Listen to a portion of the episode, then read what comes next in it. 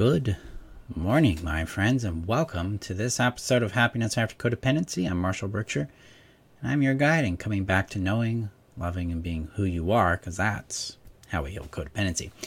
All right, I'm excited to be with you guys this morning. I'm going to just adjust that. Okay, so today we're going to be talking about a question that came up in the community. It's basically around this idea of feeling two basic emotions euphoria or despair. We're going to talk about why that's happening, what's going on in the background, and then some ways to approach this that can help us connect back to our emotional spectrum and learn how to sense into, uh, recognize, and uh, connect to the more subtle feelings that we have access to in our world. So I'm excited to be here and contribute that to your journey. Before we do that, I need to get this shared out to the community here real quick. So I'm going to do that really, really fast here. So if you're looking for a community where you can find tools, support, and guidance in your journey out of codependency, come join us. The link is above on Facebook, below on YouTube, and it's on my front page at freetheself.com.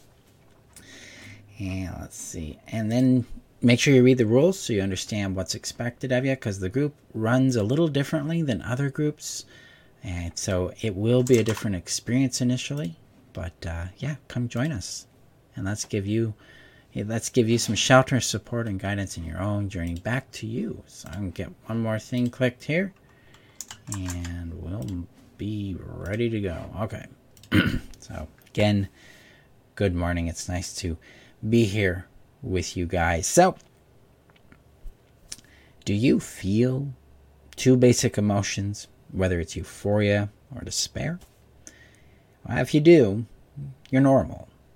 It's especially normal for survivors of abuse to have a narrow spectrum experience of emotion. And there's a number of reasons why this is happening. First and foremost is capacity.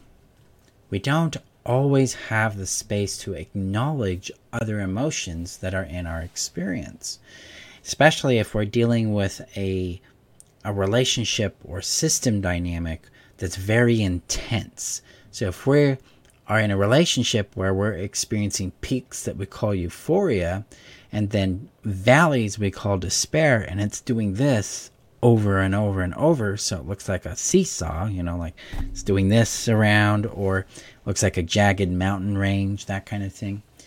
This creates an emotional polarization because what's happening here is we are experiencing very intense sensations at the peak and at the valley. But between this, we're not really in tune with what's going on there because most of the time, between that euphoria and that despair, is abuse and neglect and harm. And so we numb out to those things. Further, these are intense moments, these are intense experiences, and that intensity um, creates a sense of emotional numbness to more subtle feelings. It's a lot like, you know, if you've gone to the dentist, you get your you get numbed up for some teeth, know, like a cavity work, you know, uh, filling or something like that. You can't really feel anything, but then you can feel intense things as your mouth begins to become unnumb. Like you can feel some pressure and things like that, but it takes some pushing, right? And eventually it starts to fully wear off, and you start to get into the subtle sensations of your mouth again, like where the tongue's at, what the cheeks are doing, what the tooth is doing, the gums, things like that. Well, emotions, our body works the same way with emotions. When we've been through an extremely intense thing over and over and over and over, when it's like our normal, then it's the body becomes very accustomed to reacting to and sensing into the intensity, but it doesn't have access to the more subtle, gentler, quieter emotions or sensations in our body because it's fixated or oriented to, towards those intensities. This is why we generally only have those two basic feelings uh, the intense cycle we've been in, and the other component here is neglect. When we have been neglected, we haven't been given the experience to connect with the other kinds of emotions and sensations we're capable of. Instead, things have been very polarized. Either it's in the euphoric spectrum or in the distress, despair spectrum of emotion. So we haven't learned what it's like to feel the warmth of a safe person in our life. We haven't experienced the peace that comes with just a simple, kind presence. We don't have a lot of access or experience with the subtle and nurturing experience of connection and love because everything's been very intense because of the relationship dynamic we're in. So, this is why we have those two basic kinds of emotional experiences.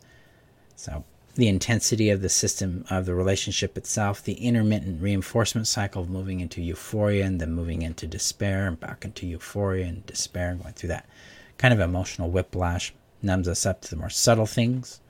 And then the fact that we haven't had prolonged exposure and experience with the more subtle, safe, softer ex- emotions of our existence, of what it's like to be a human being and be connected to our reality. So Pam shares, I am just like that, the polar ends of euphoria and despair. And when despair just desperately crave the euphoria. Yeah, we're swinging from very high states to very low states. We're not coming into our window of tolerance where we have an emotional rhythm that's warm, safe, and consistent. And when I talk about capacity, that's what I'm talking about in a technical term is the window of tolerance. How much emotional capacity do I have to handle what I'm feeling. Now, when we're used to euphoric and despair states of emotion, we're accustomed to it. Like, okay, I know what to do with this. Um, it's not necessarily as, I'd say, scary or unknown as other emotions. But when we are healing and we're moving more into an emotional spectrum of ourselves, we're expanding beyond these two polarities and getting in contact with other emotions in our own experience, those are going to feel foreign they're going to feel uncomfortable. They're going to, they, we may not trust them. We may not understand them. They may be uncomfortable. It may even be painful. It may, may feel unsafe. That's a very normal experience when we're starting to emerge into this larger spectrum of feeling. Another component that happens with these intense emotions is it tends to put the nervous system either into a freeze state or a fawn state. And those are very opposite states. They're very polarized in their intensity and well they're not technically opposites. They they work together. But what they do is they truncate or shrink the emotional spectrum we have access to in order to survive and navigate the threat that we're encountering and so when we start to thaw out of freeze and we start to disengage that fawn response we start to get more awareness into these other more subtle types of emotions we have access to and they're going to feel very uncomfortable because we don't have a lot of safety and a lot of experience around them. So, this is why we come often into the work of healing with these two basic kinds of emotions, especially if we've dealt with any kind of relationship that's had an intermittent reinforcement cycle involved in it, where we're seduced, abused, and discarded, and then seduced again, abused, and discarded over and over and over. That's going to create that kind of emotional polarity in us. So, how do we deal with this? How do we move from just these two basic emotional states into something that has more spectrum, more color, more diversity in it? This, first of all, is a long process. It is a process of discovery over a long period of time. The reason it needs a long period of time is so that we can gradually get safer with what we feel. We can start to identify that we're feeling something, explore what that something is, label it, give it a name, and start to understand what it's telling us, what it feels like in our body, and, and basically getting to know that emotion and develop a relationship with it in that respect. This is always going to start with soothing and regulating the nervous system. That's an essential step in this because it's the nervous system that's determining how much capacity we have for the emotions we experience. And so we start first with regulation. I do it with what's called the daily regulation practice, which is a uh, five step practice of soothing the nervous system through orientation, uh, verifying, verifying physical safety, doing some somatic practices that help orient to the body, creating a bubble uh, for safety, and then moving into trusting just a little bit the shifts we feel while we do that. So we titrate that experience, give ourselves a little bit of experience with change, a little bit at a time, and that allows us to open up beyond just euphoria and just despair. We can see what else is there. And as we practice this, we have to move into building a safe relationship with our body and seeing our body as our first container for our emotional experience. I call this containership, um, but it's where we learn how to hold, to experience our first container by creating a hold. Like a, uh, Peter Levine does this as a hold. It's kind of like a self hug, and then we sense or, or listen to the energy happening within the body, and allow that allow ourselves to become accustomed to just that awareness. So we can acknowledge it and then eventually we can start legitimizing it. It's like, yeah, that's there because of what I'm going through or what I've been through or because of what I need right now. So we start to become an ally to the sensations and emotions that we're experiencing. This also allows us to start slowing down and listening to what else we're aware of in our emotional experience. So an example of this is I experienced some euphoria. What else am I aware of? Well, I'm experiencing some despair. Well, what else am I aware of there? Well, I'm experiencing something kind of numb or just distant. What else am I aware of in this space? When we add that question, what else am I aware of here? We start to connect with the rest of our uh, capacity and awareness about what's going on, and then we can navigate that. This is how we start to acknowledge and come into connection with what else is happening within us.